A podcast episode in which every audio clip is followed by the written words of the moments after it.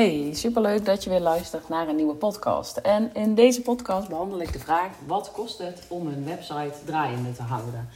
Ehm, want veel mensen ehm, stellen natuurlijk de vraag: wat kost het om een website te laten maken?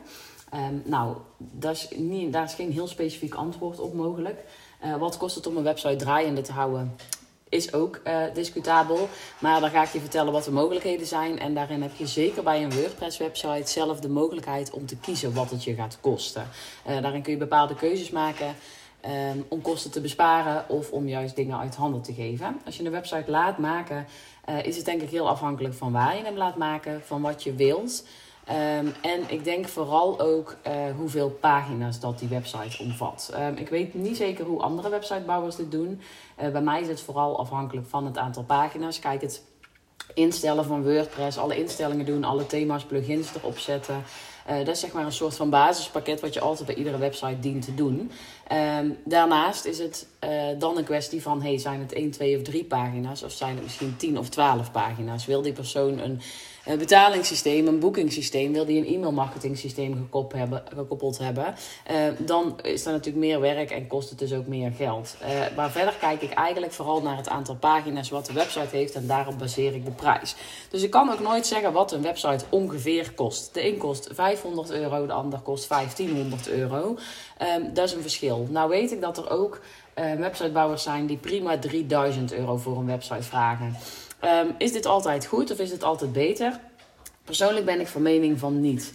Um, ik zie vaak dat mensen denken van... hé, hey, um, ik moet, als ik een flink bedrag uh, neertel... dus in 3 in 4000 euro...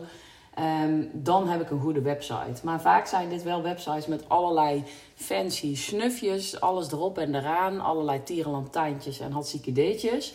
Uh, maar gaat dit daadwerkelijk klanten opleveren? Dat is eigenlijk altijd nog de vraag.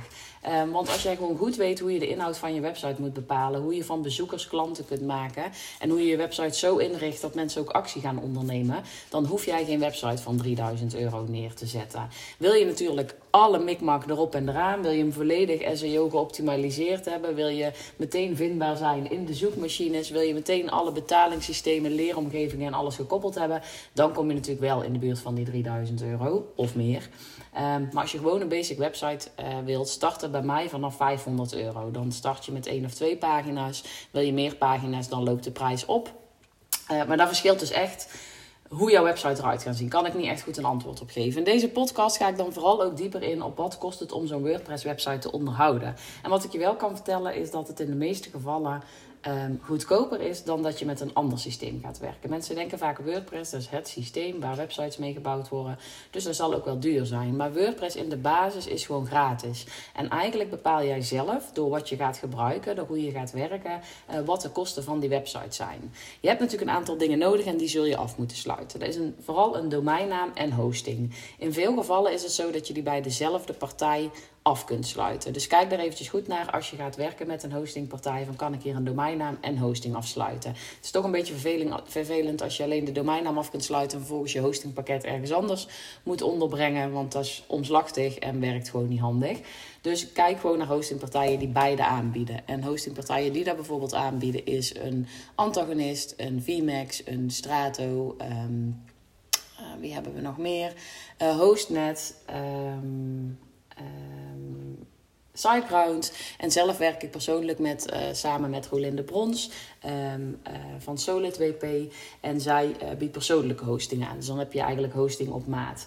Nou, kijk eventjes goed naar die verschillende hostingpartijen en welk pakket dat bij je past. In principe kun je eigenlijk wanneer je start met ondernemen, wanneer je net een website neer gaat zetten, gewoon prima wegkomen met het basispakket. Wanneer je meer capaciteit nodig hebt, dus bijvoorbeeld als je later een leeromgeving toe gaat voegen of wanneer er echt heel veel mensen naar je website komen, dan heb je een hogere capaciteit nodig en ga je meer betalen. Maar gemiddeld zit je voor een domeinnaam, die sluit je dus eerst af. Hè. Is echt je adres op het internet. Ben je voor een domeinnaam maar 10 of 15 euro per jaar kwijt. Dus dat is echt uh, peanuts. Daarnaast betaal je dan vaak de hosting per maand. En die kost ergens tussen de 5 en de 15 à 20 euro per maand.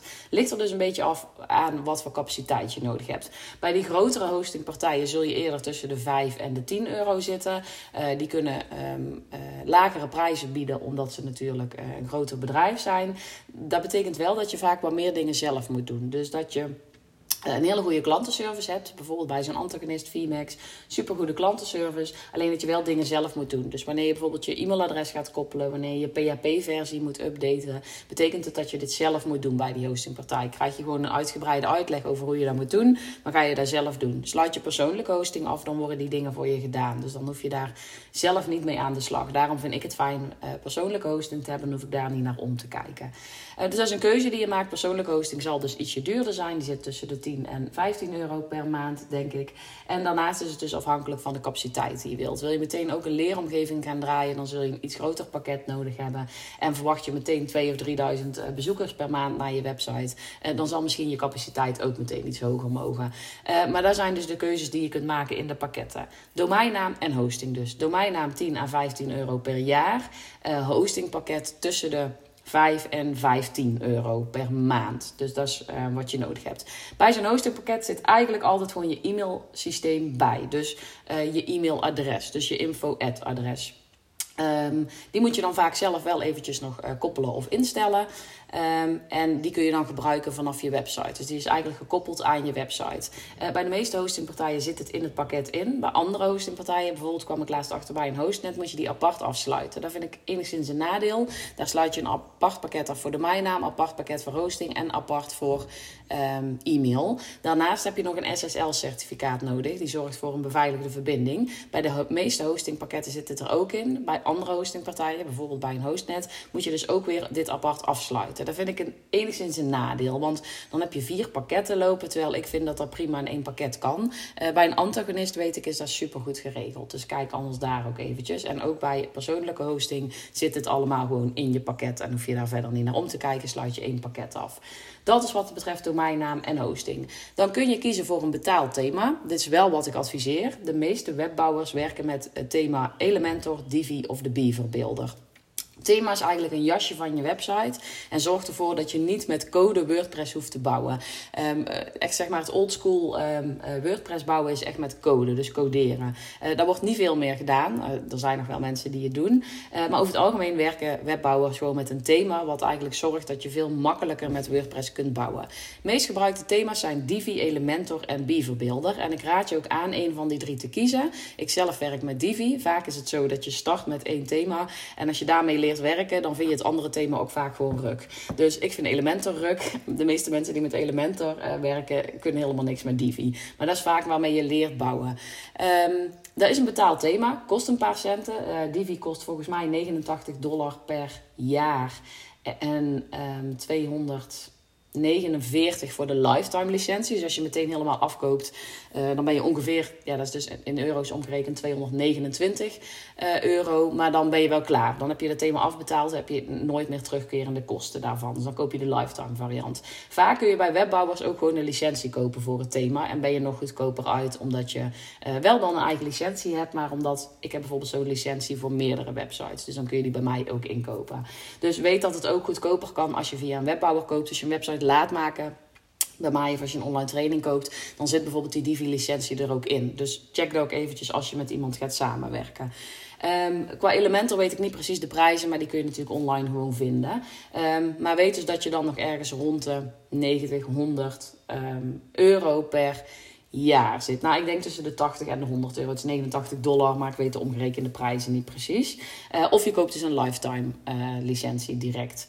Uh, kijk dus ook of je voordeel kan hebben door als je een website laat maken of als je een training koopt, dat die licentie daarin zit. Want dan kan je gewoon heel veel kosten besparen. Dus uh, dat is zeker de moeite om eventjes naar te kijken. Um, dan heb je nog betaalde plugins. Uh, ik zelf zeg altijd, als je net start, heb je eigenlijk geen betaalde plugins nodig. op termijn kan het zijn dat je betaalde plugins nodig gaat hebben. Bijvoorbeeld um, uh, om koppelingen te maken met andere systemen, om dingen soepeler te laten verlopen en om te automatiseren. Ik heb één of twee uh, uh, betaalde plugins. Uh, LearnDash is bijvoorbeeld een betaalde plugin waarop mijn Academy draait. Um, maar verder heb ik weinig betaalde plugins en kun je veel af met gratis plugins. Dus in het begin denk ik zeker niet nodig. De allerlaatste is website onderhoud. Dit is waar mensen zich vaak in vergissen. Ik denk, ik sluit een hostingpakket af en dan wordt er allemaal netjes onderhouden en heb ik daar verder geen omkijken meer naar. Maar je moet wel zelf je website onderhouden. Dus updaten van WordPress, updaten uh, van je PHP-versie, updaten van je plugins, je thema up-to-date houden en zorgen dat die website kan blijven draaien. Daar ben je zelf verantwoordelijk voor. Je hostingpartij zorgt voor een beveiligde verbinding en die zorgt dat, dat je een stukje online opslag hebt. Jij zelf bent verantwoordelijk voor het updaten van je website. Dat kun je natuurlijk zelf doen en daar kun je je webbouwer laten doen. Dus als je een website uitbesteedt, dan krijg je vaak ook een aanbod met een um, onderhoudspakket waarbij je je webbouwer dit laat doen.